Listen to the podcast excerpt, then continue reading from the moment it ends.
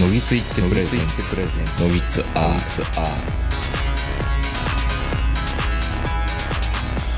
えー、どうも皆さんこんばんは、東横名人です。えー、本日も、えー、5月の16日、えーのお夜から収録しております。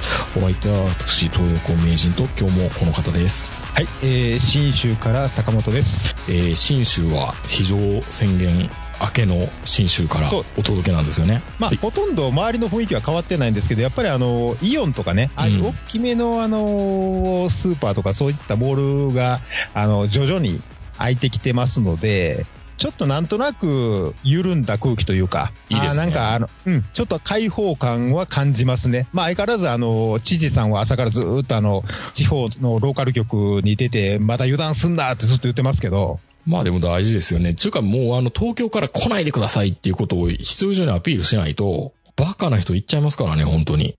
バカな人っていうか、いやでも、信州ってある意味観光立国というか、そういう観光の県じゃないですか。ん。だもんで、あの、バカは来るなみたいなこと言えないでしょ まあ、そう、そうだけど、そうだけど、身の危険のこと考えると、おじいちゃんおばあちゃん多いし、ね、うん気をつけないと。ここまでは入っていいよみたいなやつあるじゃないですか。こっからは生活道路みたいな。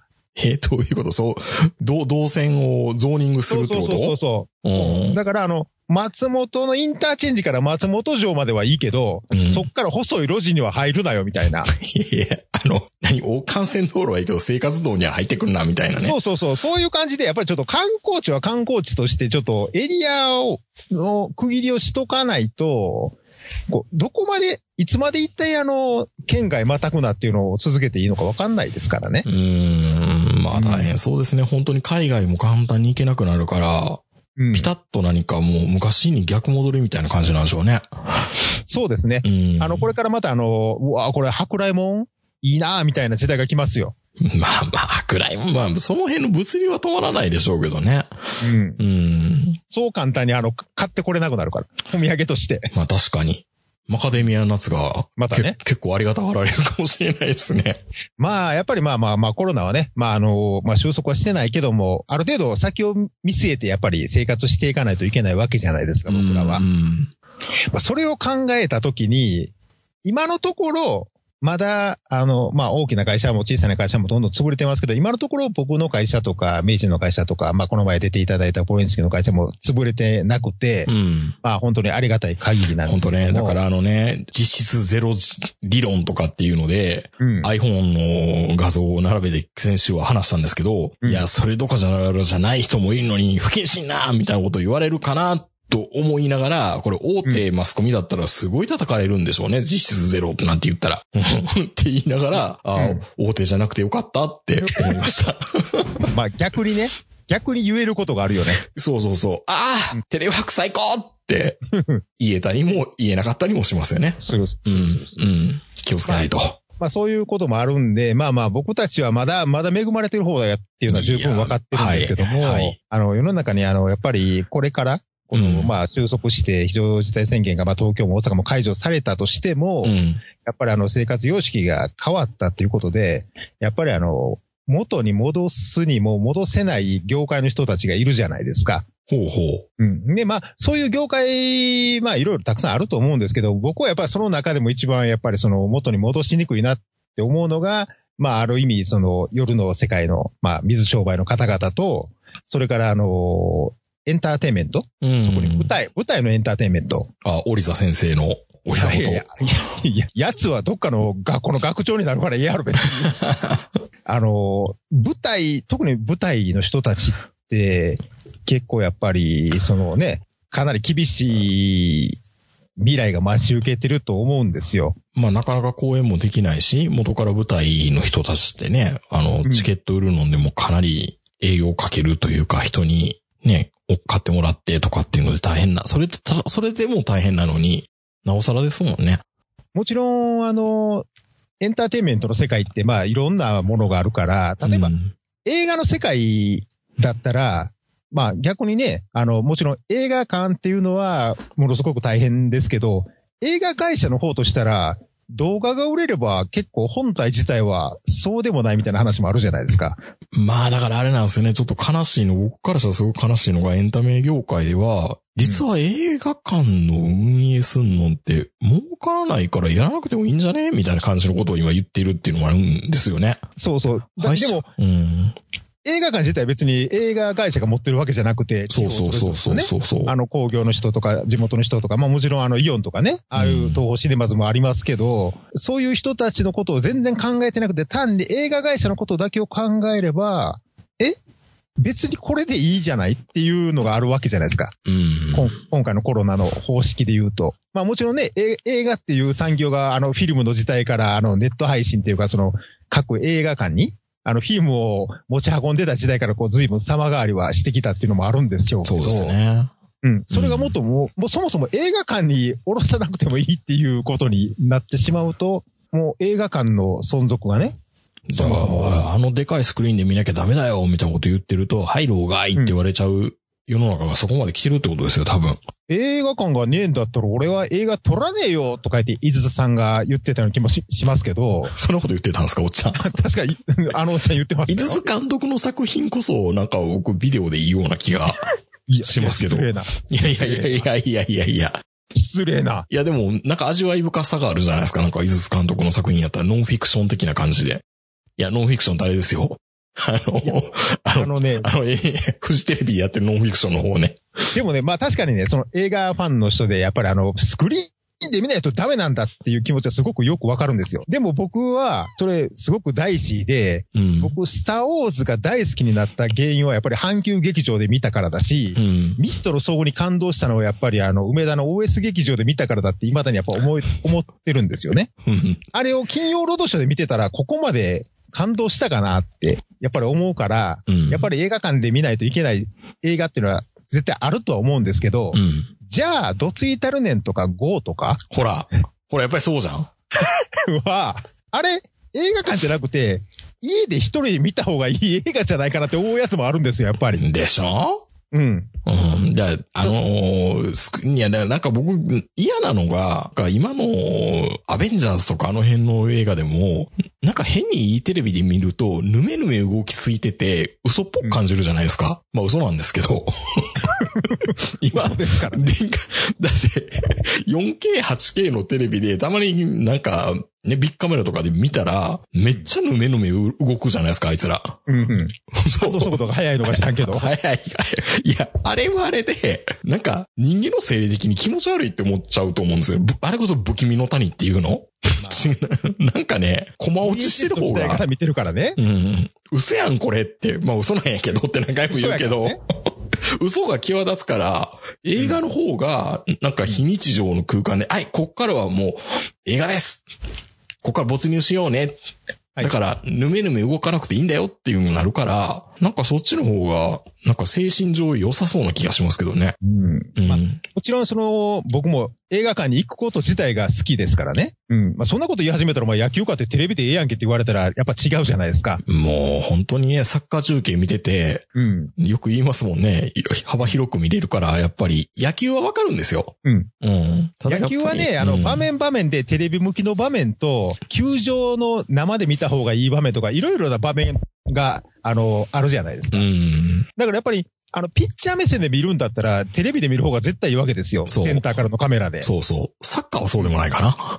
うんって言って怒られるかホなーム。ランを打つ瞬間とか、うん。ああいうバッター目線で見るんだったら、やっぱ球場で見る方が絶対に楽しいじゃないですか、う野球っていうのが。ん。だから、あの、テレビで見るときと、球場行ったときでは、こっちの楽しみ方も違いますからね、やっぱり。もうそれこそ、日生球場で見るのと、西宮球場で見るので、また楽しみ方が違うじゃないですか。まあ、球場は全然やっぱりね、まあでもそういうスポーツ全般そうでしょうけどね。まあまあ、どんな、いろんな楽しみ方ができるんでう、んカメラアングル。まあまあ、ちょっと話はそれましたけど、はいはいそういう意味で言うと、あの、舞台、舞台ね。まあいろいろあって、まあ、アニメなんかは、別に僕映画館、必ずしも絶対必要じゃないわけじゃないですか。まあ元からアニメ一本でできる人っうてんそうそうないじゃないですか。あの、細田さんとか、ジブリぐらいでしょそう、今やったら新海さんとかね。うんでうもん新海さんも、まあある意味、別に映画館なくなっても多分新海さんは残っていくだろうし、まあ、例えば言うたどら、うんポポリのいるゲーム業界なんかは、全然ね、そういう舞台とか映画とか必要ないわけですけどうんも、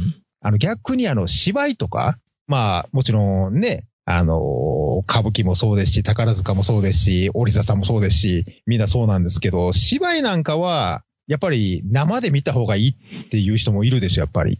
まあそうですうね。ん、テレビでももちろんやってるんですけど、それで言い出したら三谷幸喜の12人の優しい日本人を YouTube ライブでやってましたよ。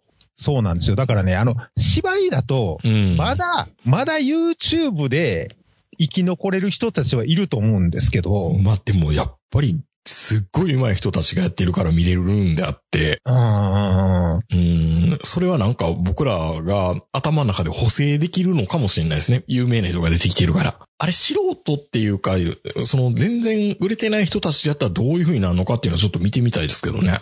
そうですね。だから、うんあのーまあ、若干あのー忘れかけてるかもしれないんですけど、名人。あ、アルスマグナさんよくたちのことですかよよく思い出しましたね。はいはい。でも彼ら舞台でもないでしょ彼らもともとう。う、ん。ニコニコ動画出身と言われてるんですよ。ですよね。出自はそうですよね。うん。そう。だから、ある意味、まあもちろんあの、舞台で踊るのがね、やっぱり楽しくてやってられると思うんですけど、うん。ダンスって、芝居と違って、あの、まあ、セリフがないじゃないですか、ある意味。はいはいはい。ないですね。だから、より、ちょっとやっぱりあのー芝居に比べると不利っちゃ不利なんですよね、動画の中では。まあ、本当は。まあね、スマホっていうか横のアスペクト比の中でしか動きがないし、そうそう。だから、あそこで迫力を全部こう、感じてもらうのって難しいじゃないですか。無理でしょニコニコ動うニ。コニコ動画出身とはいえ。うん。もちろん TikTok の中でよくね、みんな踊りがバズったりしますけど、でも、ああいうバズり方は別にアルスマグダは多分ね、目標とはしてないんですよ。うん。やっぱりあの生の舞台で迫力を感じてほしいと思ってみんな頑張ってはるんですけど、うん。まあ今回のことで、3、まあ3月はともかく4月5月と、あらゆるものが中止になりましたので、うん。アルスマグダ界隈も。やっぱ相当ちょっと切羽詰まってるというか困ってられると思うんですよね。特にあのダンスを中心とされてるあのパフォーマーの人たちっていうのが。ダンスね。うん、まあもちろんね、あの俳優の人たちもすごい困ってますし、もしかしたら大相撲、もしかしたらっていうか、あの大相撲とか歌舞伎の人たちも困ってられると思うんですよ、宝塚の人たうちも。ん。まあでも、ある程度あの、本体に体力があるじゃないですか。そういう人たちって、お大御所のところは。まあね。大きなところは。でも、アルスマグナとか、まあ、ある意味プランチャイムとかは、それほど大きい事務所じゃないんうで、ん。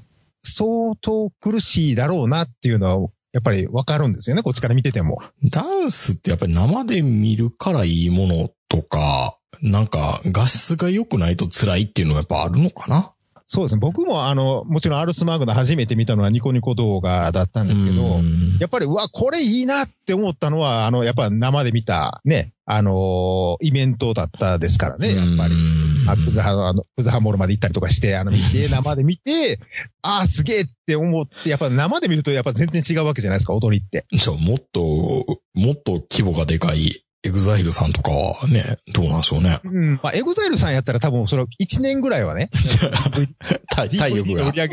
上げ、そう、DVD の売り上げとかいろいろあるんでう、ん。耐えられるし、ヨシキさんも耐えれ、耐えられるでしょう、やっぱり。うん。寄付するぐらい余力があるんだから。いまあまあさ、彼はあるでしょうけどね。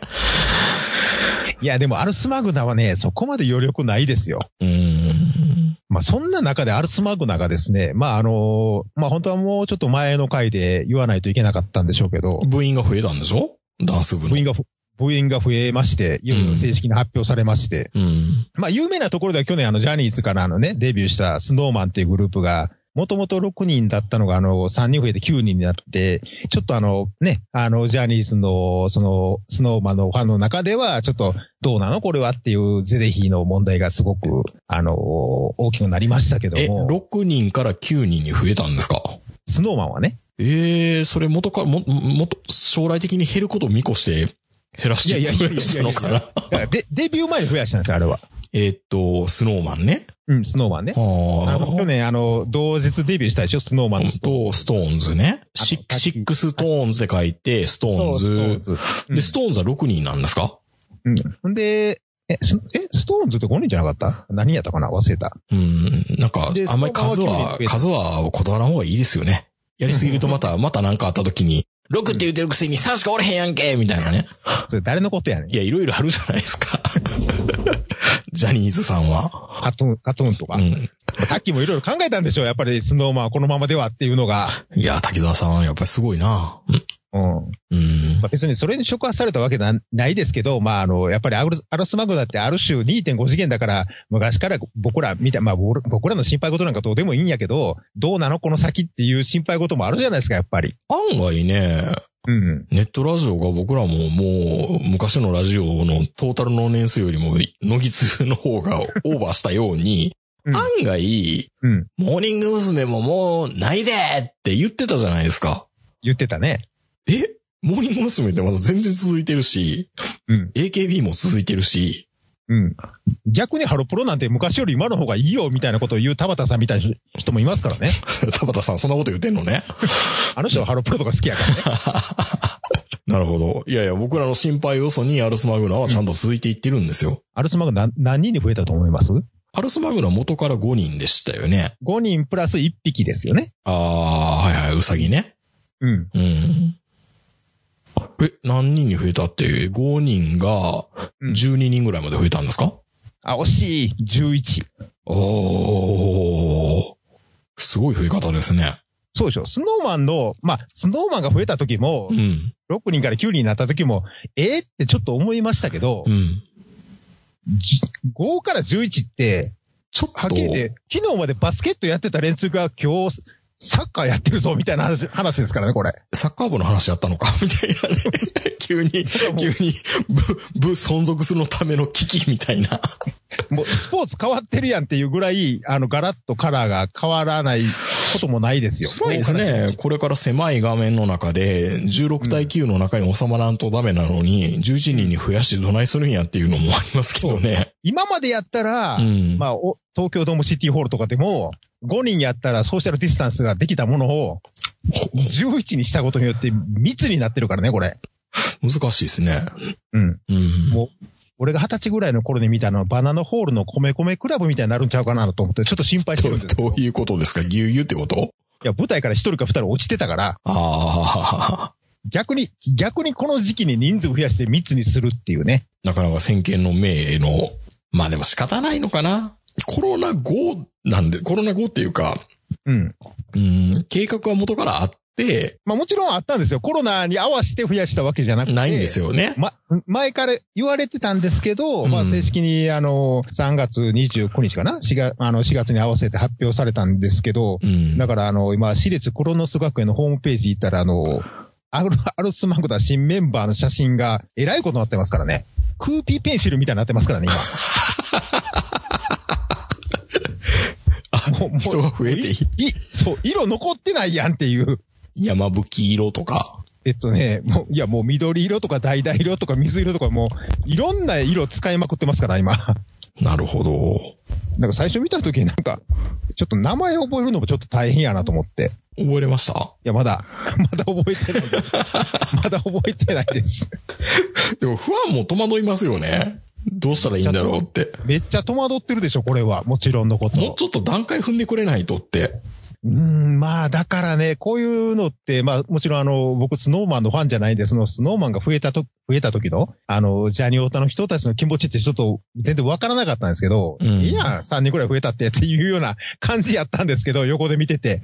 いざ、アルツマグなんか5人から11人に増えると、5人から6人やったらまだわかるんですよ。うん。一人、一人増えたら、まあ、それやったら、まあね、言うても、あの、まあ、フィンガー5プラスワンぐらいか、みたいな感じになるじゃないですか。でも、5人から11人って言うたら、なんか、破壊だ4人衆を見た時のような気持ちになるんですよ。うわー、大変ですね。まさに本当坂本さんがクーピーペンシルっていうのを言えてみようです ね。今見ましたけど。色が、色がもう残ってないでしょ。うーん。名前、名前呼ぶのが難しいですよ、だから。えー、っと、岡野凛でさん。ほー。もう一人一人あの、ちょっと、あの、プロフィール読んで、読んでいくの大変やから読みませんけど、はいはいはい。。うん。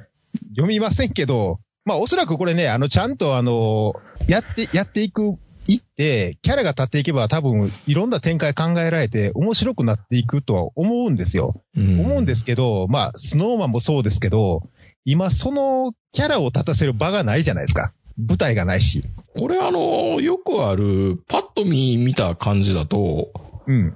偽黄門様みたいな雰囲気はしますよね。いや。偽、偽、に偽黄門様ご一行様みたいな雰囲気で思ったんですけど、これなんすかこのオレンジ色の、うんえっ、と、小日向たけるくんが、どちらかというとこの、アキラ先輩のそうそうそうそう。ポジションなんでしょもうポジションっていうか、うん、B チームでしょだからこれって。俺最初パッと見たときう、ん。偽アグルスマークなんかで、そうそうそうそう。あの、そういう騒動の顛末がある回みたいな感じじゃないんですかだから、まあ、医療は微妙に違ってるけど、でもなんとなくう、ん、キャラ付けはね。うんキャラ付けはこの方向でっていう色っていうこと考えると、うん。なんとなく二代目リーダーっぽい気はしないでもないですよね。うん。でしょでも学年、学年はどうなんですか実際に。いや、みんな年を取ってませんよ。いやいや、それは分かってますよ。それは、そんな無粋なこと言えへんがな。1年なのか2年なのかい3やいや、2年な年の生、か。 2年生。みんな2年生だでしょそう、2年生。しかもこのタケル君は、アキラ君と同じ島で育ったっていうちょっと待って。設定になってちょっと待っ。ってし、島、島。て。え、そう。アキラ君はね、うん。記憶喪失で、昔の記憶がちょっとないんですけど、実は島で育ってるんですよ。 じゃあ、じゃあ、過去を知る男ってことなんですかこれ。コ多分ヒ、コヒーなたくんは。多分。コヒーは。いやいや、いろんなとこでアキラ君、いろんな設定がちょっとずつ追加されていって、俺もようわけわからんようになってるんですけど、整合性が取れてなくて。もう、いやもう、もう、じゃあもう本当にね、こう、大所帯のアイドルとか見るたびに、うんう。ちの母親なんかは、そのうん紅白見て AKB とか歌ってるみたいななんかをいっぱい踊って、この子らにどんだけ金入んのかなみたいなこと言うわけですよ。うんうんうん。数が多ければ多いほど、うん大丈夫なのかこの人たちって思うわけじゃないですか。うんうん大丈夫じゃないですか。いや、食えて、食っていけんのかしらって。食っていけるかどうかは、いやだこれからし、これから次第だけど、今まで、うんね、小さい箱でなんとか、なんとか5人、6人で食えてたやつが、11人まで増えちゃうと、うん食えなくなっちゃう可能性ってあるわけじゃないですか、頭数で割ると。キャパシティがその半倍以上にこれ広がらないと。だから一生懸命今、あの、グッズも売れるの各メンバーが、あの、いろんな、あの、グッズ売ったりしてますよ、手売りで。え手売り 手売りって別に、あの、一人一人手で運んで売ってるわけじゃないよ。なんかこれを買ってくれたら、うんあのー写真処理撮りましょうとか。その地下アイドルみたいな感じのこ活動になってるの、今。いやいやいや、 こもともとやん。 えアルツマグナもともとそういうまアイドルやんか。いやいや、まあまあ、お渡し会はわかるよ。グッズは売ってなかったでしょ直、直接は。直接というか、そのグッズ売ったらそういう利点というか、おまけがあつくよっていう。インセンティブをね。握手握手会よりもうちょっとくっつけるよっていう。あら、ねもう大まあ変だ。からそういうツアーがあったりとか、お茶会があったりとか昔からしてたじゃん。まあまあしてたけど、うん。まあそういう意味では間口広がるから、うん。いやでもね、うん。計算算数の話じゃないですか。算算数いやいや、だって5から11に増えたわけでしょそうよ。でそれって、うん。みんなが、ううんんと、ごめんなさい、客単価を増やすのか、うん。客さん、お客さんを増やすのか、どっちで考えてるんですかまあ俺別にあの、アルスマグナのマネージャーでもないですし、 プランチャイムのあの、そういうのをやってるわけでもないんですけど、多分両方狙ってると思いますよ。バイバイゲーム えー、でも、えっ、と、アルスマグナが、もっとファンを増やせるんであれば、うん。えー、まあ、成り立つかもしれないんですけど、うん、なんかこれ僕はもうは、俺、な、何度も何度もアルスマグナ問題を語ってきましたけど、はいはい。アルスマグナって基本的に24時間アルスマグナでいられないんですよ。理由はわかりませんほら、やっぱり。り A チーム、B チームやん、ほんなら。いや、だからう、ん。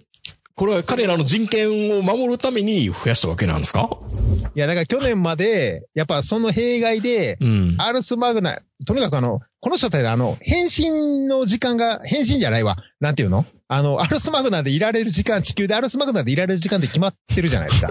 地球でアルスマグナでいられる時間。なんか設計、設定よう分からへんようになったけど、まあまあ、わかりますわかります。あの、 はい。わ、かりますはい。うん言わんと素人はわかる。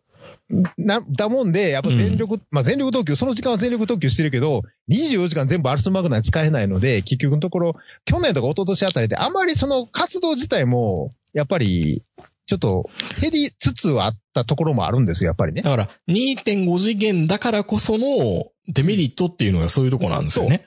ずっとメリットを生かしてやってたんですけど、うんやっぱデメリットも出てくるわけですよ。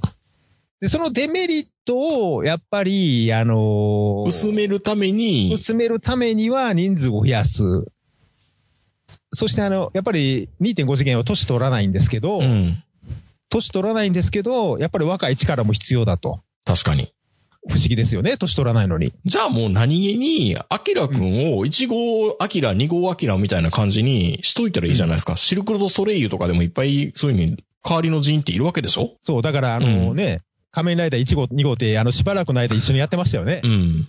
で、最後あの、二人でライダーキックして残った V3 みたいな話話ですけど、 うんあの、やっぱそういう展開も、あの、メイトとしては、ちょっと、ちょっと覚悟はしてますよ。じゃあやっぱりあの、アルスマグナ A チーム、B チームじゃないけども、徐々に徐々になんか変な組み合わせになってくるとか、だから今の赤とオレンジは一緒に舞台に立つことはあんまりあるべきじゃないよね。そうなると。いや、だからまあ、1号2号ライダーのような舞台はあるでしょうけど、うん。将来的にもしかしたらっていうのもありますし、でも、なお、今、でも、現実的に今やっぱり一番太客を掴んでんのは先生だし、うん。一番名というか、その推しの数が多いのは赤っていうのはもう大体わかるじゃないですか。まあ、バカなんだ。赤かもちろん、うーん、そうくんかな。でもやっぱ赤でしょうね。うん。まあ、一生懸命だもんね。うん。頭一つあ、あ赤が抜けてると思います、やっぱり。りう。ん。まあ、あの、太客という意味では、そうくんの方がもしかしたらっていうのもありますけど、まあまあ、にそう2020年で坂本さんからアルスマグナのことをまだこれだけ熱く語れる余裕があったんだっていうのはちょっと僕は驚きですけどね。 ここ、ここ半年以上、アルスマグナのあの字ぐらいしか言ってなかったじゃないですか。いや、だってなんか不穏な空気しか流れてなかったじゃないですか、この半年ぐらい。不しか穏、も不穏な空気の予兆予想は的中しました ね。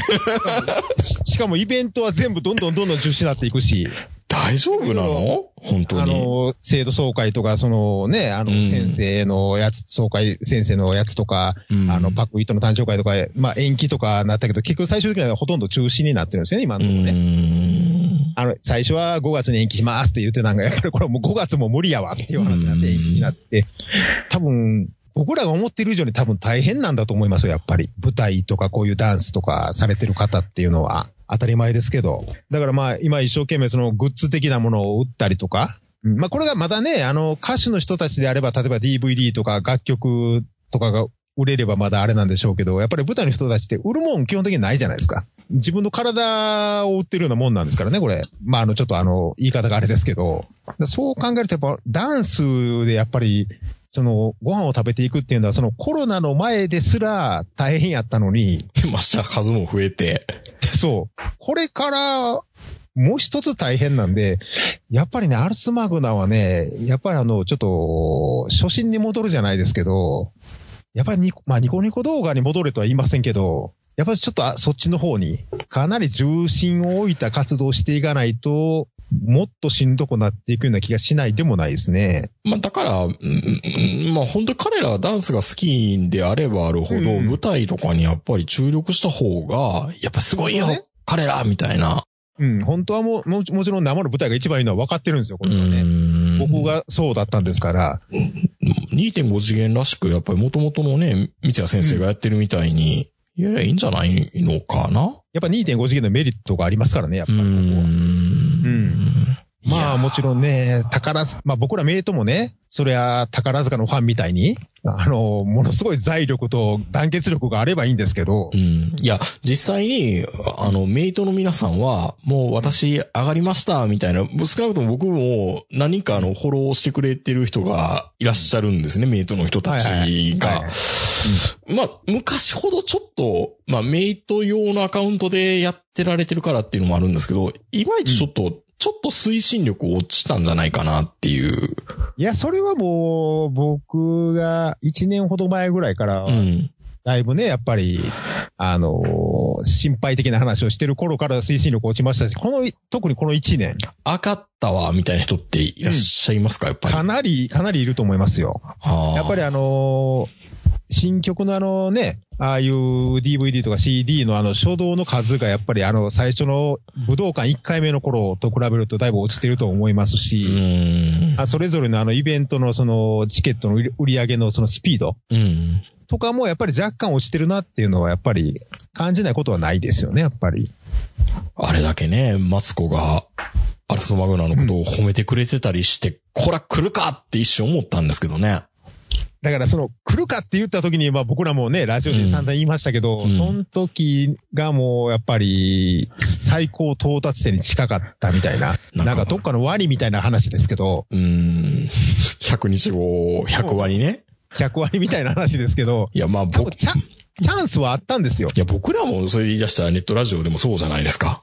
うん。ひょっこれチャとンしスたら、ら、チャンスすら来てないのかもしれんけど、ひょっとしたら来るかなみたいな、はないことはなかったじゃないですか。なんかそこにちょっと逆にシンパシーを感じちゃうのかもしれないですね、坂本さんは。まあ確かにね。いけそうでいけない。そうそうそう。まあそういうのは若干ないことはないですけど、あただ、こんなこと言うと怒られますけど、あの5人のままで、多分続けてても、もう多分、ないと思いますよね。ーその答えが11人なのか。わかんないですね。でひょっとしたら、うんうまいこといくかもしれないし。そうそうそう。もしかすると、今までのファンすら失ってっていう可能性もあるじゃないですか、やっぱり。まあでも、あけ、かといはっっきて、アルスマグナーの歴史って、ノギツの歴史の半分ぐらいは、うん。結構長いですよ。長いですよね。うん。アルスマグナ自体はもう、ねえかなり、ってなると、やっぱ新陳代謝ってことも考えるべきなのかなだから今回の設定で、2年生になってる子はいいけど、うん。 3年生はどっかのタイミングで抜けるのかもね。いやいや、急にと時が動き出すかもね。うん。いやいや、だって、今回入ったメンバーにすでに3年生おるがな。それはご高齢の人ってことじゃないですか。いやいやいやいやいやいやいや、そんなこと、そんなことはないけど、今回、うん今回入ったあの、まあ、あの、プロフィールの欄のはいはい。一番、あの、下の一番右が、ちょっと、あの、なんかあの、飛んで埼玉に出てきそうな感じの人。あー、なかなか面白いですね。この子3年生やね。えーっと、湯気みことくんう。ん。はさー三年 C 組、C 組があの、たつきくんで、ほんで、ゆげくん、ゆげのみことくんが3年 F 組なんですよ。結構でかいな、この、この学校、しかし。どういうこといや、F 組まであるんやと思って、A, B- A, B, C, D, E よ、6組まである。 ?6 部屋だそんな多くないじゃないですか。いやーだって、あ、そうか。私立やしなう。ん。だからこの3年生なんですよ、この子なんか。なるほどね、だからまあ言う、言うたら、あの、学友というか、でもこれ、これい。白い髪の毛の、えっ、と、東郷すばるくんは風紀委員なんでしょこれっでて、すねこれってまずこの泉総くんを意そ識うそうそうしているわけじゃないですか。全くそうですよ。ですよね。うん。これ引退への伏線じゃないの卒業への。誰が。いやいや、あの、 旧メンバーの。だから、パク君だけが残るとか、たつき君が残るとか、そういう話じゃないんですかいや、いやパク君は1年生ですから。あ、パク君は1年生なんですね。うんあじゃあじゃあよかったですね最最上級生は、あの、たつきくんですからね、この中では。うーん。 3年生ですから。あ、そうか、みんな3年、ね、2年3年中心じゃなかったんだ。そうそう。中心は2年生ですよね。あきらくんとかが2年生なんで。あじゃあ卒業できないね。うん。で、たつきくんが3年生なんうですよ。ーん、じゃあたつき外しってこと いやいやいや、何を言うと。いやいやいやいや。たつき重要人物やろと考えたって、この中で。まあ、そんなこと言うと、旧メンバーで外せるやつなんか一人もいないんですけど。そうでしょみんな思い入れあるわけじゃないですか。うん、そうですよね。やっぱりな、ね何がし、何がしたいんですかもうよくわかんないやん、もいや、でも、リーダーを変えるっていうのは、もしかしたらあるかもしれないですね。う。急に記憶が戻って、俺はこんなことしちゃダメなんだって言ってフェードアウトするみたいな。それきつ いな。それはきついな。ちょっと、なんか昔の記憶全部戻ったとか言われるのは、それはそれできつくないですかうーん。いや、一応戻ってるはずなんですけど、うん。そそういう舞台もあったんですけど、舞台ね。お昔の幼なじ馴染みが来て俺のこと忘れたんかみたいな舞台もあったはずなんですはけいど、はいはいはまあ、そういう伏線を全部回収するつもりはなさそうなんでい。、うん。なるほど。うん。いや、でももしかしたら、この中に、ごっちみたいなすごい才能の持ち主が、いや、みんな才能もちろんあるんですけど、ちょっと待って、ごっちんって後藤真希のこと言ってますはいはい。ちょっと待ってくださいよ。後藤真希に失礼じゃないですか。私がな小んで牧に。いやいや、後藤真希なんて最初から出てきたタイミングで、うわーって思ったわけでしょそう。だからそういう、あ今の、今これ、あるいやいや、何を失礼なこと言うんだから、あの、それぐらいの推進力を持ったメンバーがこの中にいるかもしれないじゃないですか。僕いは、や、僕だから。は分かれへんだけでさ。最初、ラブマシンが出てきたタイミングでゴッチンが出てきて、おわってなったわけじゃないですかこっちになってもう、入るって言った瞬間から推進力あったからね。何を比べようとしてるんですか、坂本先い生。や、だから、だからだから、こっちを出した俺が悪かったかもしれんけうど、わ、おおお悪いな。 ここ、すごい推進力を持ったメンバーがいてほしいなっていう。うん。まあ、気持ちはわかる。そうん。う。だから、逆に、ここから巻き返して、なんかすごいことにならないかなっていうぐらいな、わかりませんうんいや、いそやう、いうの。期待してるんですね。スターにね分。かってる、分かってますよ。俺も起死回生なことを言ってるなっていうのはう。ん。うん。なんか秘密兵器があるっていうことを言いたいわけですね。そうう。ん。出ない、出ないと、これ11人に増やして、まあ、色が薄まるじゃないですけど、ね、今までのいいところがスポイルされたまま、ただ単に人数増えただけ、もうパッと見どこから見たらこれ何これ東京パフォーマンスボール道路かみたいな感じになってるじゃないですか。だうんからそう、そういう感じでこのままアルツマグナっていう歴史がこう終わっていくのってちょっと耐えられないんですよ、やっぱり。耐えれないですね、確かにね。うん。そう。やっぱうんり、やっぱりまあもちろん最近若干自分でも熱は落ちてるなっていうのは自覚してるけど、それでもやっぱりずっとこう。一度、応援一、一一度ね、抱いた女だからねって感じいいですかいやいやいや、まあでもずっと応応援してきたわけじゃないですか。うん。いうん。や、僕もま、ま、まがいなりにもイベントには行かせていただいたりとかね、そしてるから、やっぱりあのー自分ごと化してるつもりなんですけど、それでもちょっとこれって、 秘密兵器う。いやいやいやいや、これってって失礼やな。いやいやいや。まあ、そうかもちろんその生で踊ってるとこも見てないし、うん握手会もまだやってないんで、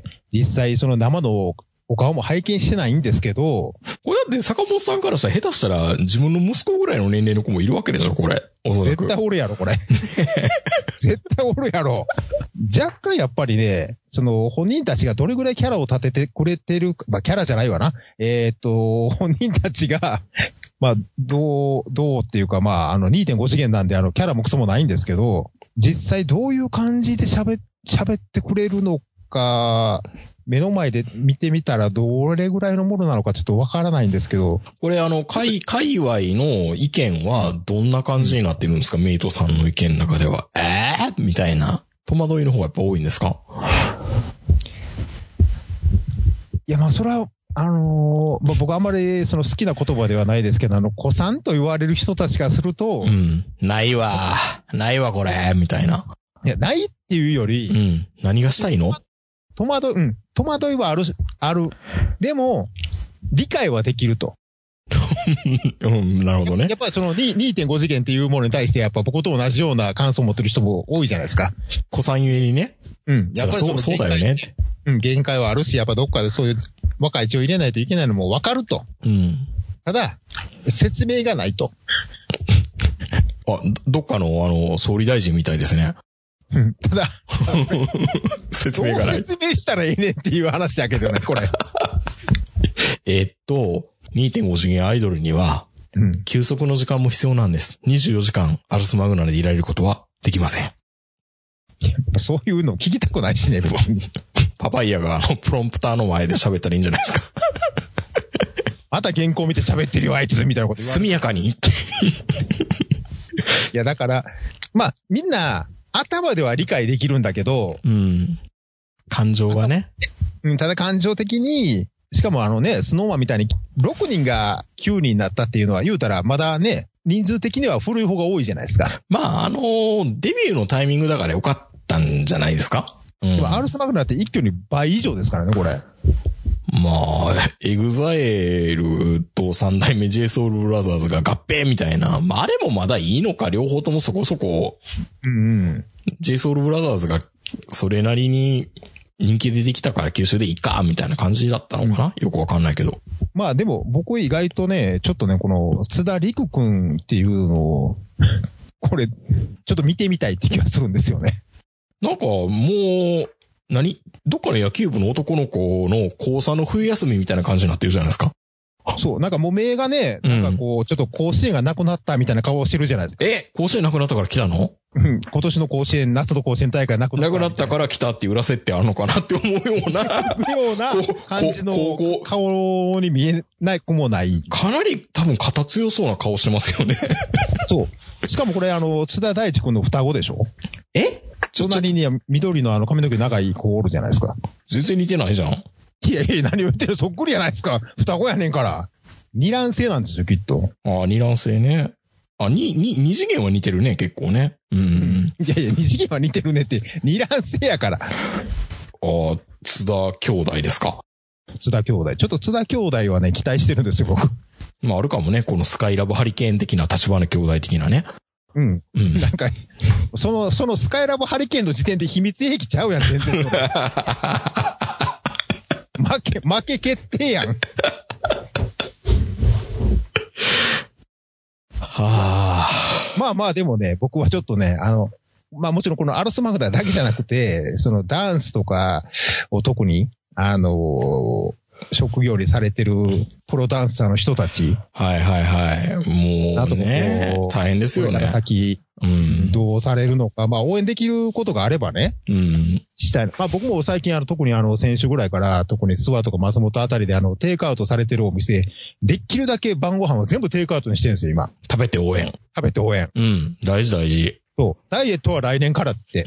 仕方ないじゃないですか、今、この時点では。うん。まあこういうあの、ダンスされてる方も応援したいんで、そうですね。できれば、 うんまあ、その、ソーシャルディスタンスでちょっとなんかよくね、あの、観客席3分の1にしてとかいう話あるじゃないですかう。ん。でもあれでやったとして、多分赤字でしょいや、なんでもいいような気がするな。盛り上がんのかって話ですよね。観客が3分の1ってなんかまばらになって。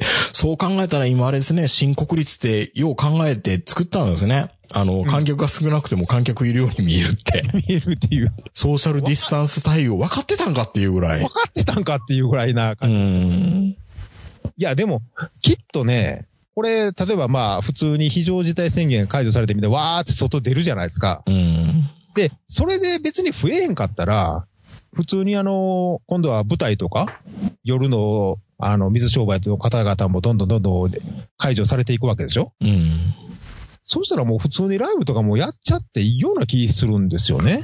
埼玉スーパーアリーナで出なかったんでしょちょっと熱出たって K1 で。あれはいい意味、先に実験してくれたのかもしれないですよ。マスクしていきゃなんとかなってたのかもしれないし。そう。だからまあ、これからのライブちょっとしんどいけど、一応、うんで、マスクはね、マスクはして、その、ツバの飛散とかには備えないといけないかもしれないけど、うん。だって、そのマスク買って、どうせこれから出るでしょみんな。例えばジャニーズやったらここで嵐って感じで書いたマスクとか。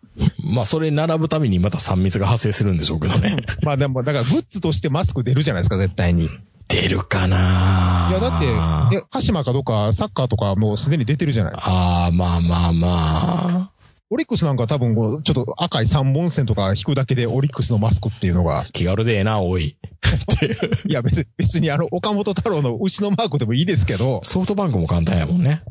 うん、だからそういう感じでどんどん出してくれればいいわけじゃないですか。うん。で、だからこれかマスクさえすれば僕できなくはないと思ってるんですよね。まあ、あとはまあ、追跡がちゃんとできるようにしてくれたらいいんでしょうね。うん。だからそこはもうファンクラブに入った時点でう、ん。全員あのスマホで、あの、どこを寄ってどこ帰ったかっていうのは、ぜもうファンクラブは全員あの、ちゃんとこっちであの、認識してますと。先生からの、先生からのお願いなって言えばいいわけですね。そうう。ん。先生がもう、黒剣とかそう言ってくれればみんな入れるでしょ。スマホにそれを。まあそもそもあの、生徒会です。全員あの、そこの学校の生徒ですから。航空外に出たらダメなんですよっていうのをね、あったりはい、ね。帰り、帰り、大事なんか寄った ら、畑されるぞ。大栄養のね。うん。はいはい。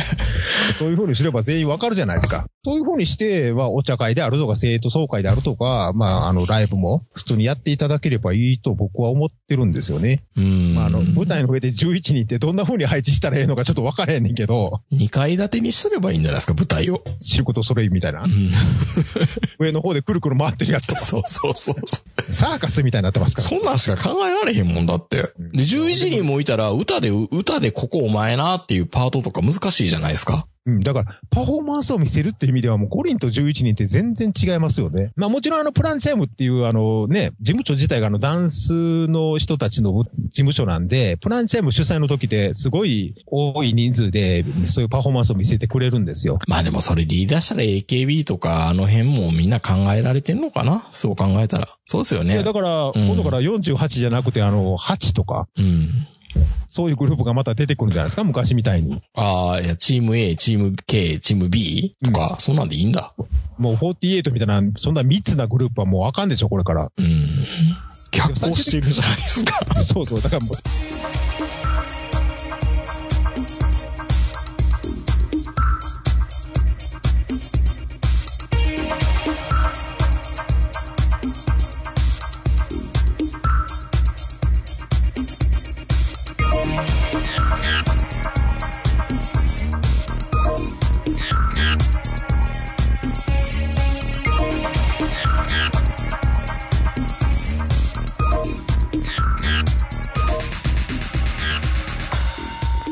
まあ、ダンスは本当にね、まあ、僕、あの、そんな偉そうな、あの、ね、ダンスマニアじゃないんで、いろいろ言えないんですけ ど、うん。まあ、とにかく、あの、応援できる何か、この、まあ、全然思いつかないんですけど、何かあれば、また、ぜひ、応援させていただけたいなって思うんですよね。見守りは続けたいですね。うん。うん。長野もね、毎日テレビでね、あの、中止のご連絡ばっかりなんですよ。ほう。うん。まあ、いろんな解除され方ての、もねあの、ライブがね、中止になりましたとか、延期になりまして、払い戻しですっていう CM がいっぱい流れる中、うん。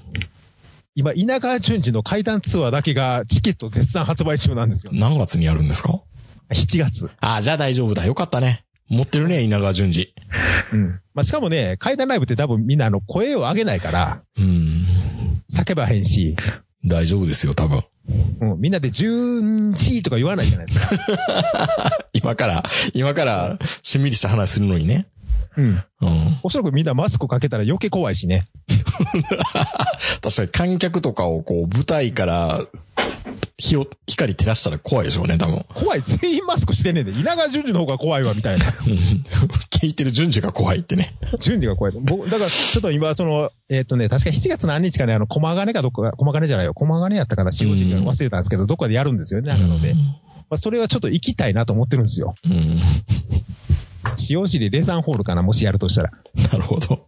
うん。あの、ちょっと、おそらく僕、もし今年の僕、ライブ染めうん。あ、そうか、ライブ、全然今年行けないですもんね、よく考えたらね、みんなね。。ええ。稲川淳二が初ライブになるかもしれないです。なるほど。はい。まあ、とにかく、まあ、あの、舞台の人たちにはちょっと頑張ってほしいなっていうことで、なんか、今日あれでしょ明治で、あの、ダンスの話がしたいって言ってたでしょいやいやいやいや、もう、もうアルスマフラーの話お腹いっぱいですけど、見てて面白えかそうな、面白かったのは、あの、家つい、うちついていっていいですかっていうのあるじゃないですか、テレ東の。あの、空港で外人捕まえるやつでしょそれ、ゆうゆうは何して日本へで、捕まった人がナレーションしてるやつや。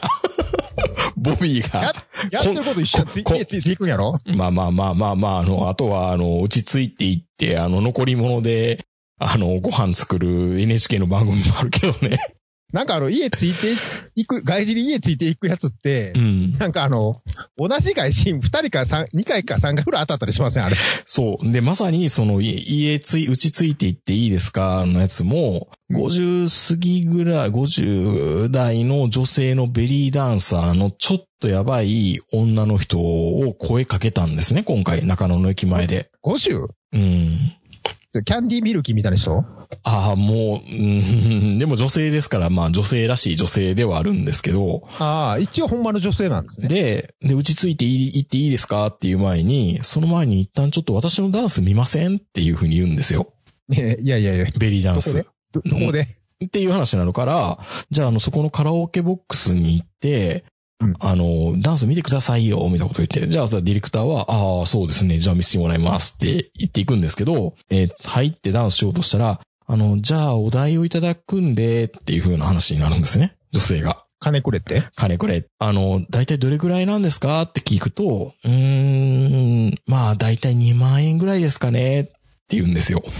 そこまでついていって払えへんわけにいかへんよね。ここまで来たんだからって話なんですけうど、んやっぱりちょっと2万円を番組の経費から出すのか、ポケットマネーで出すのかよくわかんないけど、で、じゃあすいません、ちょっと、あの、高いんで1万円で、っていうふうに、いや、じゃあもうちょっとでも、みたいな感じでやっぱ食い下がるんですよね、その女性は。うんじゃあネギって1万円で、でも気に食わなければ5000円でいいですって言うんで、踊ってもらうんだけど、そこまで、ものすごくうまいわけでもないし、あ、そうなのやっぱり体もやっぱりだらしなかったりするんで、 ベリーダンサー頑張ってやってるんだけど、どうなのっていうところで、やっぱりディそれ見たそのついているディレクターは、あすいません、5000円でって言ったらい、やいやいや5000円を、この段ボール箱の蓋みたいなとこにボンって置いて汚いんですよ、その段ボールも。で、5000円になって行ったら、まあ、出て行って、じゃあ、うちうちついて行っていいですかって言ったら、うん、ちょっとやっぱりもう、いいです、みたいな感じになって、 別れたって。なんかもう、体がだらしないから5000円でって言って、なんかもうその、いやいや、体、体がだらしないとは言ってないやりいとやいりがややらしいよ。いや、だらしないとかそんなこと言う。僕は、それは僕の主観だけど、あ、そう、あ君の主観か。そう、だらしなボディの僕が言うのもあれだけど、まあ、そん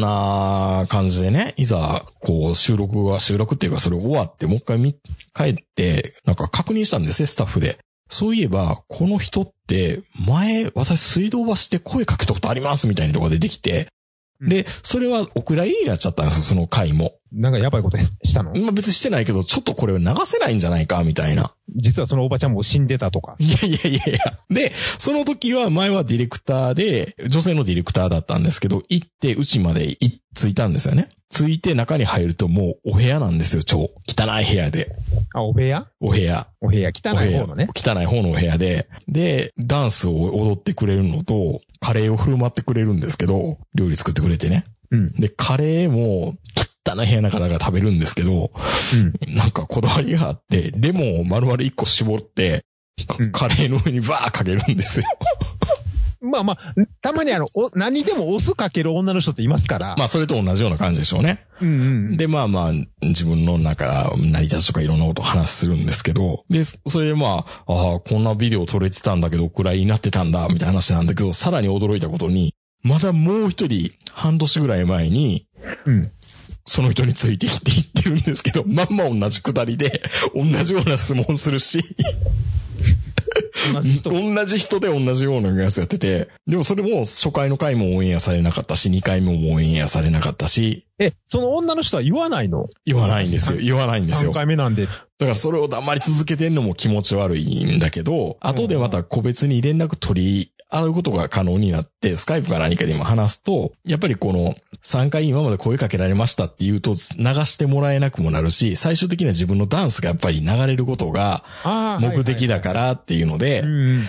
3回もまあ話したんですよっていう話だったんですよ。あ、要は、あのーこの会社はもう3回落ちてますって言っってて言ったる、ら、もう、じゃあ、その、いやじゃあもういいですってなっちゃうから、うんで、彼、彼女の意地として、やっぱり、その、やっぱりダンスで飯食ってるっていうところがあるから、やっぱりお金が欲しだってい。飯食う食ってるんですよ。だから、流しのダンサーみたいな感じで、中野の多分あれ、サンプラザで多分結婚式場があるから、結婚式場とかそういうところに、宴会場とかに行って、ダンス見ませんかみたいなこと言って、酒飲んだ席で、じゃあ、って言って、お金払ってもらって、流しのダンサーみたいな活動してたりするんですね。ベリーダンスの教室もやってるみたいなんですけど、調べたら。で、み、みんなあの段ボールの上に5000置いて、そうそうそ。5000円でいいかな、みたいう5000円なのか はわからん、わかんないけどね。な。うん。で、そういうことやってたんだけど、まあ、彼女としては、その、カラオケボックスで、この5000円にされたので、傷ついたんでしょうね、おそらく。プライドが。だからついていかなくなった。で、どうして3回も声かけたっていうこと言わなかったんですかっていうと、言ったらなんかもう取り上げられてもらえないかなと思ったっていうので、うん3回目で初めてオンエアされてダンスも見れて、過去のお蔵入りの芸、 あの映像とかもお部流屋れたからお部屋も流れて、うん。まあ良かったのかな、どうなのかな。でもその女の人がすっごいやっぱりちょっと怖いんですよ。どう怖いのうーん、見てないからなんとも言えないと思うんですけど、なんかもなう、んか、やうん、 山岸良子が書くように。いや、なんかね、やっぱりちょっと、ちょっと自己愛がすごい強そうだっていうのと、うん。なんか目がちょっとまっすぐだったりとか、うん、なんか普通だったら声かけちゃいけない人に声かけがちじゃないですか、あの辺の番組って。なんかつ要はついていったら面白そうみたいな。うん。だから、あの、ちょっとそこら辺のラインが、ちょっともう分からんようになってねえな、声かけまくりすぎて。そう。うん。で、みんながみんなもう VTR 見てるのとひ悲鳴ですよ。ええー、みたいな。部屋とか見ても。もうディレディレクターを心配するみたいな。大昔、あのーまあ、あのね、あのーちょっと関東の人のもしかしたらわかんないと思うんですけど、昔、あのー関西で、あの島田紳介が人間マンダラっていうまんあの、番組やってまして、モテないくんね。モテないくんっていう、あ本当にモテない子を取り上げるコーナーがあって、半年に一回くらい悲鳴上げるようなやつ出てきますもんね、あれ。モテないくんが出て行って、それでなんか、あの、女の子に告白するっていう番組ね。そう。ひどい、今、今思えばひどい番組なんですけど、いじめやんみたいな。一歩間違えたらそういうのを晒して、今だったら、あ、発達障害ねっていうような言葉って、昔は発達障害って言葉あんまり出てなかったじゃないですか。で、僕の知り合いが出たことあるんですよ、一回それに。人間マンダラに、モテないくんに。人間まだれに。おーどうでしたあの、昔、あの、ご存知かどうかわからないんですけど、僕はあの、住の江協定所というところでバイトしてまして、はいはい、警備員でね。うん。うんで、。その時にあ、一緒にバイトしてた大学生の男の子がいたんですよう。ん。で、顔はね、本当に、まあ、あの、本当に若い頃のあの、ちなんかこう、誰に似たっていうか、まあ、あの、古まあ、古いタイプの男前っぽいんですよ。うん。昭和の男前。眉毛がガーンってちょっときつくて、みたいな感じかな。うん、それの優しい感じ。うん。ちょっと、ちょっと古かったり、吉川くんとか言いそうな感じの、うん。わかる、森田健作っぽい男前なんですけど、はいはいはでも、明らかにおかしいんですよ。もう明らかにおかしいんですけど、い。うん。そんなん言えないじゃないですか。お前ちょっとおかしいぞって言えないですよね。 そうそう。もうその頃はね。うでん。まあ普通に、まあ僕は別にそういうのあんまりあの気にせずにあの友達付き合いしてた方なんで、うん。まあずっとやってて、でまあ、あの大学卒業してから、まあ就職しちゃって、就職しちゃって、もう全然あの、音信不通になってたんですけど、それからに3年後ぐらいに普通に人間マンダラ見てたらそいつが出てきたんですよ。びっくりしますね。びっくりし、で、最初見た、あの人間マンダラの中ではまあ好きな女の子に告白したり、それかもしくはナンパするんですよね、あの上田うん。うで。ん。で、気に入った子に、まああの、ちょっと告白するっていうコーナーなんですけど、うん。しんすけが、んあの、最初に写真出るんですよね。今日の人間、モテない子はこの子だですって、写真出たらみんな、スタジオのみんなとかみんなが、あれえーって、男前じゃんって。そう、あれ普通やん。なんでこんなモテない子なんって言って、しんすけも言うわけですよう。ん。で、まあ、あの、画面が変わって、梅田、本当にあの、梅田のあの、阪神百貨店の前ですよ。改装する前の。はいはいややっとあれ誰でしたかねあの俳優さん。ちょっと名ま前忘れま松す。沢なんとかさんね。そうそううそうそう。ん。が、あの、今日のモテライ君はこの人ですって言ったら、あ、何々です。普通なんですよ。すごい普通なんですよう。ん。で、あの、全くあの、彼女とかできないんで、今日いろんな女の人に、あの、声をかけて彼女になってもらおうと思います。みたいな感じで、うん。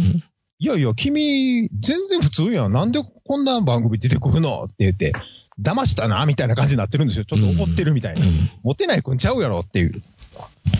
で、じゃあ、行きますかって言ったら、 いきなりもう、あの、目の前に歩いてる女の子に向かって、あの、両手振り上げながら、うおーって言って叫んで走っていくんですよ。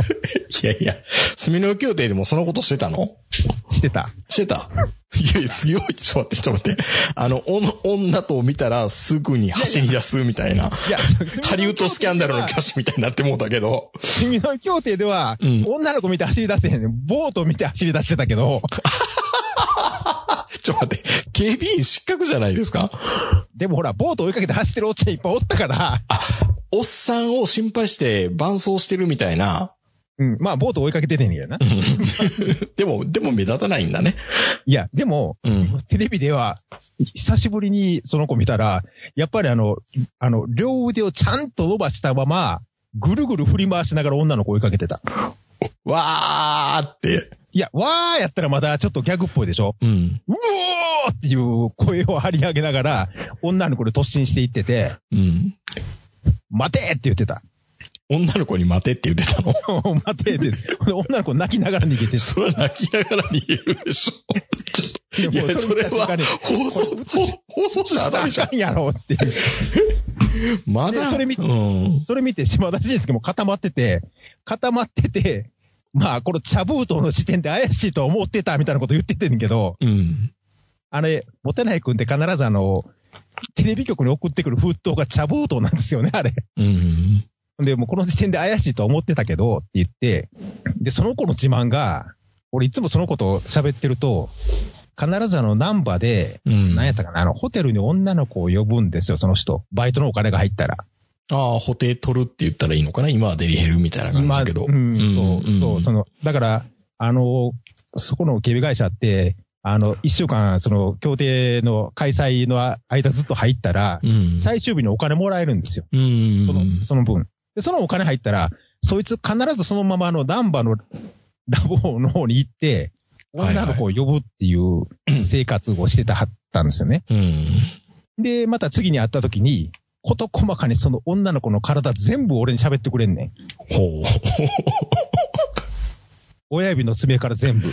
すごいな。うん坂本くん、坂本くんって言いながら。この前の女の子だけどねって言っうて、ん。このまたあの、この、ここら辺にあの、赤があってね、みたいな、 なんかもう、そんな聞きたくないっていう話を延々してくれるんですよ。その日一日。じゃあ、あの、女の子のスイッチが入らなければそこまで変じゃないんですか女の子を、い、を横に置いといたらう、ん。普通に一部上場企業やねん、なんか。就職先も。あ、今もう、あ、待ってか、その当時もね。その当時も。なんだから、あの、ほら、まあ ちょ、ちょっと待って、稲川淳二の怖い話どころじゃないじゃないですか。めちゃ怖い、めちゃ怖い話じゃないですか。いや、だからそのツイ、まあ今ね、さ今聞いたそのベリーダンスの女の人も大概そうですけどい、や、ベリーダンスに社会性はありましたけどね。あ、そうなの、んいや、でもでもどうだろう。今ね、それで、どう、どうなったの、どんな感じで話したらいいかなって調べたら、その、ベリーダンスの女性の人は、その、うちついていっていいですかあの、二日後の、グッデイってあの、情報番組あるんですけどいは、いそれでね、えっと、緊急事態宣言が、一部開けたところもあるからっていうので、新宿で酒盛りしてて注意される人みたいな中の、その酒盛りの中でダンスしてたのは、例のその女の人じゃないかっていうので、さらされて炎上してた、また。いや、なんで炎上せなあかんねん。いやいやいや、だから、あの女に違いないみたいな、ダンス、ああーの、ダンスの振り付けああとってん、の声、く声とか、あとはもうみんなネット警察だから、腕の太さとかも一緒だ、みたいな、声も近いし、みたいな。ネット警察たまにあの、いろんなとこでいろんな人いっぱい発見するもんね。そうこいつまた出てきたっていう。あで、だからびっくりして、2回、2回もバズってるっていうので、まあ彼女からしたら本望かもしれないですね。あ、でも逆に売れるんじゃない彼女の方からすれば。うん。まあホームページも昔ながらのホームページで、めっちゃアクセス伸びてました。うん。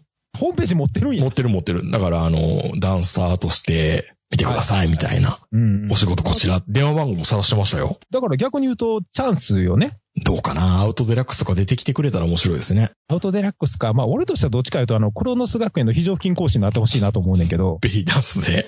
ベリーダンスで。まあまあ、ある意味、あの、5人を11人にするよりか、カンフル剤に秘密兵器感はありますけど秘ね。密兵器感あるじゃないですか。ちょっと、ちょっと見たいでしょ先生のベリーダンスとか。いやー、エロい先生のベリーダンスは見たいけど、エロい先生やんか。まあ見てくださいよ、その。 まあ気になったのは、なんかその、2回目の収収録っていうから、その、録画した時が、お腹ブヨブヨで、ベリーダンスの衣装から腹めちゃドーン乗ってたんですけど、直近の見たらちょっと絞ってて、ちょっと安心はしましたけど、んだってベリーダンスってやっぱ腰が、キレが全てでしょあれ。そうそうそう、キレが全てだと思います。女性が、女性の体を美しく見せるためのベリーダンスの衣装ですからね。でしょうん。だから、ぼってりした春のベリーダンスっていうのが想像つかへんねんけど。そうなんです。でもそういうのがあり得るんですよね。はいはい。はいはいはい。まあまあ。まあ、あの、うんね、まあ、あのー最後ちょっとあのーちょっと待ってください、ちょっと待ってください。その、その、わーって言ったら、彼、彼は、うん。えっと、一部上場企業で、うんなんでしょんで、えっと、女を見た瞬間にわーって走り出すってことは日常生活にすごい支障あるじゃないですか。会社行ってても大丈夫なんだんですかいや、べ別にあの、普段からずっと走り出すわけじゃないですよ。うんお前ちょっと行ってこいって言って、スイッチが入るとそうなるんです。あー、なんかだから、きま、君は今から女の子と仲良くするモードになるんだよって言うと、わーってなっちゃうってこと。まっちゃんが言った瞬間に、うん。任してくださいって言ったら、ほら、なんか、妙に力入る子いるじゃないですか。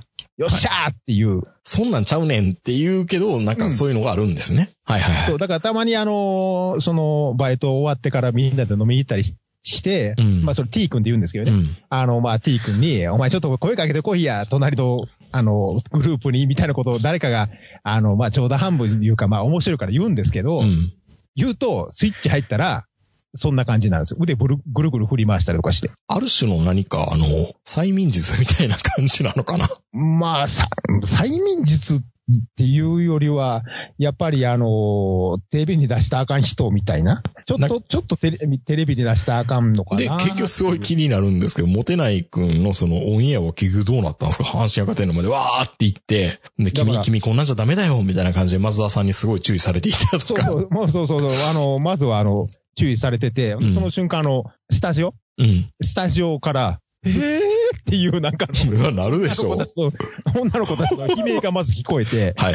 その後、まあ、か、まあ、かける声っていうか、そもそも声かけるけども、逃げま、窓だけで、 もうなんか、その、そいつが行くと、キャーみたいな感じで、雲の子散らすより逃げるだけで、結局最終的になんとか捕まえた女の子にごめんなさいって言われて、うん。で、もう抹茶も当たり前やわな、みたいな感じで肩叩くけど、諦めませんよみたいなこと言って、帰っていくんですよね。うんで、珍しくやっぱりね、スサラリーマンというかね、あれなんで、すビシッとスーツ着てるんですけどう、ん。モテない子にしては。そのスーツがね、妙に決まってるんですよ。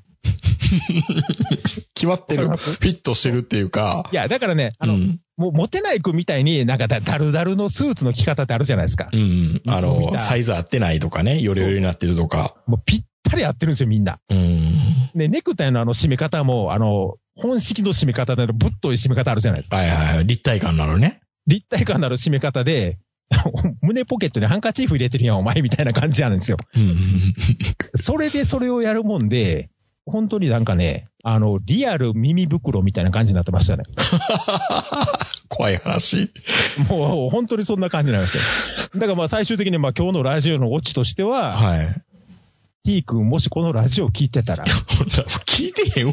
ただ、ただね、ただね、うん結構みんなあの、うちのリスナーさんって、年いってる人が多いから、はいはいはああ、そのモテない子の顔覚えてるわっていう人はいるかもしれない。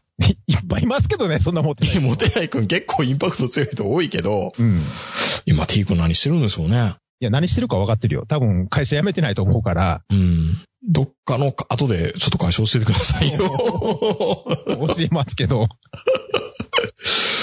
え、でも、でもどうなんでしょうね。女性になんかちょっとちょっかい出してこいよって言った瞬間に、わーってなるっていうのもあるし、でも、その、女性を部屋に呼ぶっていうこともしてると思うんですけど、その時の様子はどうなんでしょうね。むっちゃむちゃなことしてたのかな。わかんないですね。まあでもね、毎週のようにそういうナンバーでそういうことしてるんで、あの、女性の体に慣れてないってことはないと思うんですよね、女性自身には。うん。ただお、お金で買うっていうのがもう、なんていうのかな。こその子の中では、お金で買うもんやっていうのが、こう、完全に固定概念化してて、そんなんやったら急に酔いかけて、なんぼっていう人っていたじゃないですか。よまあ確かく。に。うん。うん。ただまあスイッチ入入るとやっぱりもうなんか必ずウォーって言いますからうね。ん、怖いなぁまあ若干、若干引く、まあ今やったらひ引くっていうね、うん。ああいう感じなんですけど、その頃は、ゾッとしたのを覚えてますよね。まあ、得体の知れないもんみたいな感じになっちゃいますもんね。そう。やっぱりね、もう本当にあの耳袋っぽいあの怖さ、うん山形牧場っぽい怖さを、ああ、生きてる人間からも感じるんだな、みたいな。生きてる人間が一番怖いって言いますからね。本当でに。僕、まあ、その頃僕は、そこそこ、そんなにあの、モテない君ではなかったんですよ。うん。自分で言うのもなんですけど。なのに、すごい説教されましたからね。え、君のこの行動はいけてないよ、みたいなこと。坂本くんはそうそうそう女、女を全然分かってないみたいな。うん。だからモテないんだよって、モテない子に言われたことありますからね。謎ですね。なんか、 いやだからなんかど、ど、うん。もう結婚されて、子ど、お子さんもいらっしゃると思うんですけど、まあわかりませんけどね。いや、いない。結婚してないでしょう、そんな。ししてるのかないや、わそんなわからないです、わからな いです。 ?T 君の消息なんか分かんないですからね。ねえ、まあもし今度ラジオを聞いてたら、俺やで、俺って。うん。ぜひまたね、あのメールでもいただければ、まあ怖くて Facebook で探したりはしないですけ ど。出てくるでしょ、そういうタイプって結構。まあ、素晴らしい経歴になってるかもしれないですよ。あ、そうですよね。逆にね。逆にねあ。もう俺なんかとてもじゃないけどっていう。もうびっくりするぐらい、あの、経営コンサルタントをそうそやう。ってますみたいな。うん。もうもしかしたら今、ツイッターのフォロワーも18万人ぐらいおるかもしれんしね。ほんまですよ。まあでもやっぱ生きてる人間が一番怖いな、本当に。まあいろんな人間がいますけど、まあ、この前、今ほら、72時間もずっと再放送がやってるじゃ。うんーん。やっぱそう考えると、あの、家ついていっていいですかとか、こんなところでなんで住んでんのみたいなやつに比べると、うん。あの72時間であの、うどんの自動販売機の前に集まってる人たちって、本当にあの、いい人たちしか集まらないですね、あれ。うん。よかったですね、あの会話。なんかあれで変な人ってあんま出てこないでしょ定点観測でどこに行くか分かってないから、あの、いろんなテレビに出まくってる人いるじゃないですか、その、はいはいはい。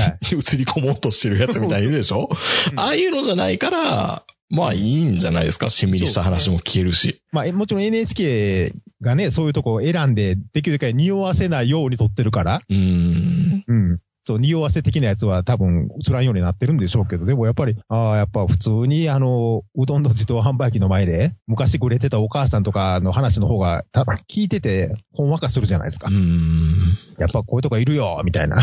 まあそこに T 君が現れる可能性もあるわけですよ、また。またね。う。うん ん。まあ、ということで、まあ、あの、ちょっと昔の、ちょっと怖い話になりましたけど、怖い話。いやいやいや。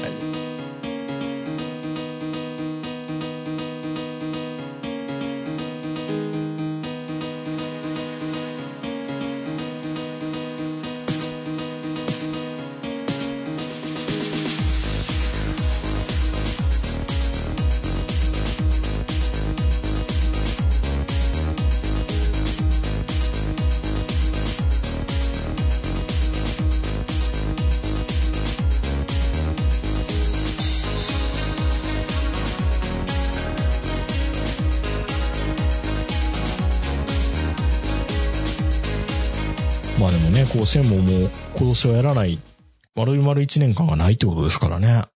えーでも、一年、そもそもどんな業種でもそうですけどう、ん。一年間空白が空いたら、ストップしませんその間の進歩って。うんむしろマイナスになっちゃうかもしれないですよね。 ですよね。だからうん、これによって日本のその野球っていうのがちょっと2、3年遅れるのは確実ですもんね、やっぱり。まあ、まあ何がどう進化してんのかもよくわかんないですけど ね。まあよくわかんないけどねう。ん。いや、でもそう考えると今年の高校3年生って、インターハイはない、野球はない、甲子園はない、うん。もう何もかもない上に、おそらく来年の就活というか今年のまあ今年の夏からですけどう、ん。どうすんのやっぱり一年伸ばしてあげた方がいいような気がするななんかなそう、だから別に中うん俺、小6とか中3ってあんまり気にしなく、全然気にしなくていいと思ってるんですよ。うん。でも今年の高校3年生ほど、ちょっとついてないのはいないんじゃないですかどうやろうもう高校4年生っていうのをししてあげたらダメなんですかね。だって、本当だったら、もう普通、就職する高校3年生でもう就職活動例年やったらするわけでしょ、うん。で、9月にあの、大体ね、就職試験があるんで、高校3年生は。で、大学ここは、確かセンター試験が本来はなくなってて、もうなんか、い変な試験が始まってる予定だったんでしょどうなるんだろうこれ、もう一回センターもう一年やったらどうやろうあ、センターやると思いますよ。この状態だったら。うん、あの、それはそれででも、かわいそうじゃないですか今、高3の子。いや、ちょっとうちの、うちの甥っ子がそうだ。うん。うん。で、逆に、去年浪人した子はどうなんのっていうね。うーん。翻弄されてますよね。うん で、結局英語はなんかね、民間のやつやるって言ってたり、やらんって言ってたり、やるって言ってて、結局やめたんでしたっうけ、んなん。かい、見送りみたいな。ようわからんことになってるんで、本当に今の高校3年生の子柔軟ですよね。いやー、受難どころじゃないですよ、本う当に。ん。就職、就職氷河期ってまだね、一応、あの、社会は前に進んでましたけど、うん今、社会が止まってるんで、本当に今の高校3年生の子は、まあ、せめて大学は、あのー入学を来年の9月までちょっと伸ばすとか、うん。で、僕ちょは9月にしてあげてもいいかなと思いますけどね。まあ、大学だけね、うん。中学、高校、小学校別に春でいいんですけど、まあ、この半年間のインターバルみたいな間に、もうちょっとなんか見望を広げるために、ために外に出てみようよとか、まあ、いろんなことやってもいいかもしれないですね。で、高校の卒業からその大学入学まで半年あげ、開けてやれば、もうその間に、まあいろいろできますし、また大学があの9月卒業になれば、あの、また就職活動もそその後にこう持ってくれば、なんかいろいろうまくいきそうな気がしないでもないんですけど。まあ、全部が全部一斉にしなきゃいいんですよね。まあ、通年ね、うん通年採用にすれば、そのだけの話ですけど、ああ、でも今年の高校3年生にはちょっといろいろとちょっとのね、処置をしてあげないとう、ん。あまりにもあまりですからね。確かに。 うん。いや、こんなんあのね、東大紛争で安田行動がみたいな話じゃないですからね、これ。まあ、でもあれですよね。あの、安田こう、ふうん、東大の紛争があった時、あの時の入学年次はないんですよね、確か。ないんです、ないんです。あの、入学が、入試が中止になったので、うん。ちょうどこの前あれですよ、あの、ゴジラ松井と、あの、池上彰が特番やってたんですけど、うん。ゴゴジラ松井はその辺のこと言ってましたからね。松井ってすごく勉強家です ね。あの、池上、池上彰の卒業年次の話したら、あう、んあの、東大の年次がなかった年ですねって言ってたから、うんあの、だから僕は東大目指してたって言ってますっていうふうに池上彰言ってましたけど、 それを、それを池上彰はネタにしてるんですって。本当は東大行けたんだけどね、みたいな。なかったからね、入試がニュね。ースがなかったから、だから、だから行けなかったんだよ、みたいな。あゴジラってそんなこと言えるん だ。すごいなあ、。すごい。まあ、その年に募集がなかったらしょうがないですからね。ねえ、僕もそうなんですよ。東大行けたんですけど、み たいなこと言い言い言いたいじゃないですか。 まあ、そのと、その年次の人らのおっさんのジョークなんでしょうね。本当東大、東大行けたんだけどね、みたいな。うん。ね、行けなかったから、代わりに東淀川大学に。そうそうそうそう そうそう。えらい、下げ、えらい下げすぎやろ。下げすぎやろっていう。 まあまあ、でも、ゴジラ松井は頭いいと思いますよ。いいですね。あのー本当に浮ついたことをせずに、うんなぜ、なぜこんなコマーシャルやってるんだろうっていうバイク王とかぐらいしかやらないじゃないですか。そう。偉い未だにあわ。の、ちゃんとあの、トースポに、ちゃんとあのね、あの、文章載せたりしますから本ね。当にね、ゴジラ松井は、あのー僕の唯一の現役時代の失敗、汚点は、トースポと仲、仲良くしすぎたことっていうふうに言ってるぐらい、トースポのこと多分愛してますから、大好きですからね。そんな冗談が言える松井って、すごい信用できるなって僕は思いました。いやー、新聞記者相手に夜のバットっていうパワーワードを出せるっていうのは頭がいい証拠ですよ。うん。ここまで言っていいっていう、その線引きが自分の中でできてますからね、松井は。本当に、だからね、ずっと東京のラジオを聞いてるとね、日本放送の通販で、うんゴジラ松井の松井家秘伝のカレーっていうのを コマーシャルずっとやってるんですよ。もはいはいはい。うすごくあれをずっと、うーって今ラジコを聞いてるから日中。なんか秘伝カレー買おうかな、みたいなことずっと思ってて。もうラジオを聞きすぎて、まあいろんなことがもう腰も痛いし、膝も痛いし、みたいな話そう そうそう。でも、本当に、弁護士に電話しようかな、みたいな。そう、あの、今すぐ過払い金の 電話せんとダメだな、とか。あれ、やっぱり野球選手っていっぱいカレー作ってますね。あれって、寮に住んでる人は特に作ってんじゃないですかいやいや、あのね、チチローカレーも売ってたりとかね。ああ、はいはあの、新井さんカレーとかね。 い。野球選手基本カレー好きです からね。っあの、食べ比べてみようかなって思うぐらい。 ていうかまあ、自衛隊もそうですけど、肉体労働する人は全員カレー好きでしょ。まあ塩分多いからね。あいいんでしょうね。うん。あれ食べんとちょっと体動かへんみたいなことを思ってますからうね。ん、でも松井は偉いわ、本当に。松井さんが一番好きな AV 女優って桜木ルイでしたっけ誰でしたっけ 必えー、誰、誰でしたっけずなんか言ってましたけどね。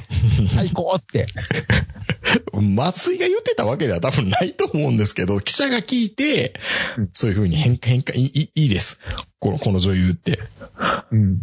間ももあ、間桃か。かなうん。まあ松井が、その間桃とか桜木ルイとか、その AV 女優の名前出したとしても、うん全然生々しくないし、やらしくないじゃないですか。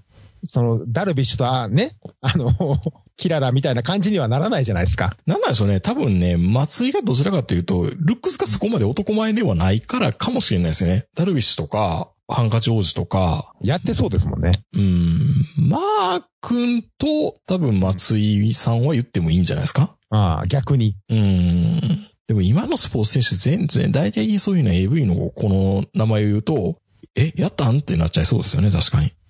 まあ確かに、すぐツイッターで繋がっちゃいそうやしね、ちょっと言うと。ん。うん松井の頃って多分、あの、どんだけ名前出しても繋がらないでしょ。すぐにはね。なんか今やったらさ、もうすぐに、すぐになんかもう、こうね、DM とか来て、次の日にはできるぐらいな感じになりそうやん。やっちゃいましたってなってるかもしれないですからね。そうそうそうそうう。んだから、まあ、やっぱり紳士たる4番は違うよね、ジャイアンツの。本当にね。まあ、このまま監督もしないまま、うん。ずっとああいう風に講演会とかそういうので生きていくのかなのもみたいに。江川みたいに。 江川 江川監督しなかっただけですけど、江川さん今何やってるのでもそもそも。いやぜ全然見ないじゃないですか。江川卓、今どうなってるか見てみましょうか。いや、すごい気になるな。江川卓の今みんな追っかけましょうよ。いや、追っかけてくださいよ。追っかけましょうか。 まあ、ということで今日はね、アルスマグナの話をだいぶうんしましたけど、メイトの皆さんもね、久々にあの、うちのラジオ、多分今日は聞いてくれると思 うんで、あいのや、、もう、後だい半ぶの、上が後半のモテないくんの話は、うん、だ我慢して聞いてもらいながら、いぶ上がってはると思いますよ。上がってるかなどうかな、はうん。いや、でもおかげさまであの、ホームページ、あのーね、変えたことによって、アクセスはちょいちょい伸びてるような気はしあやまっす。ぱっり、ホームページによってもやっぱ違うんですね。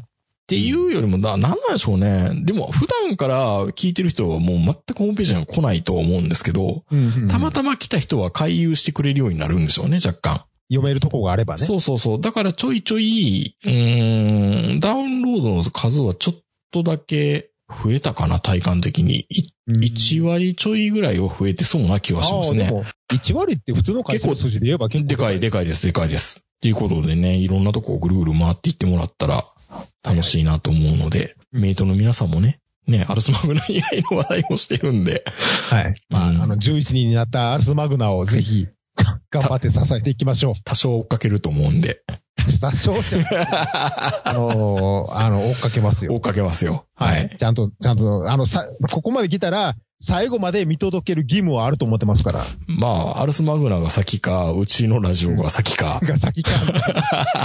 いろんな意味でね、うん。まあうちのラジオは体力勝負ですから。おじさんたちの体力勝負ですからね。はいはいはい。まあ、どっちが、どっちがね、こう、うんあの、伸びるというかね、跳ねないかっていうね。まあ、それはもうアルスマ、ぜひ、アルスアマルスマグナに、あぼ僕らはあいただきたい、僕らはいいですよ。こじんまりやっときゃいいんで。うんうん。な感じで。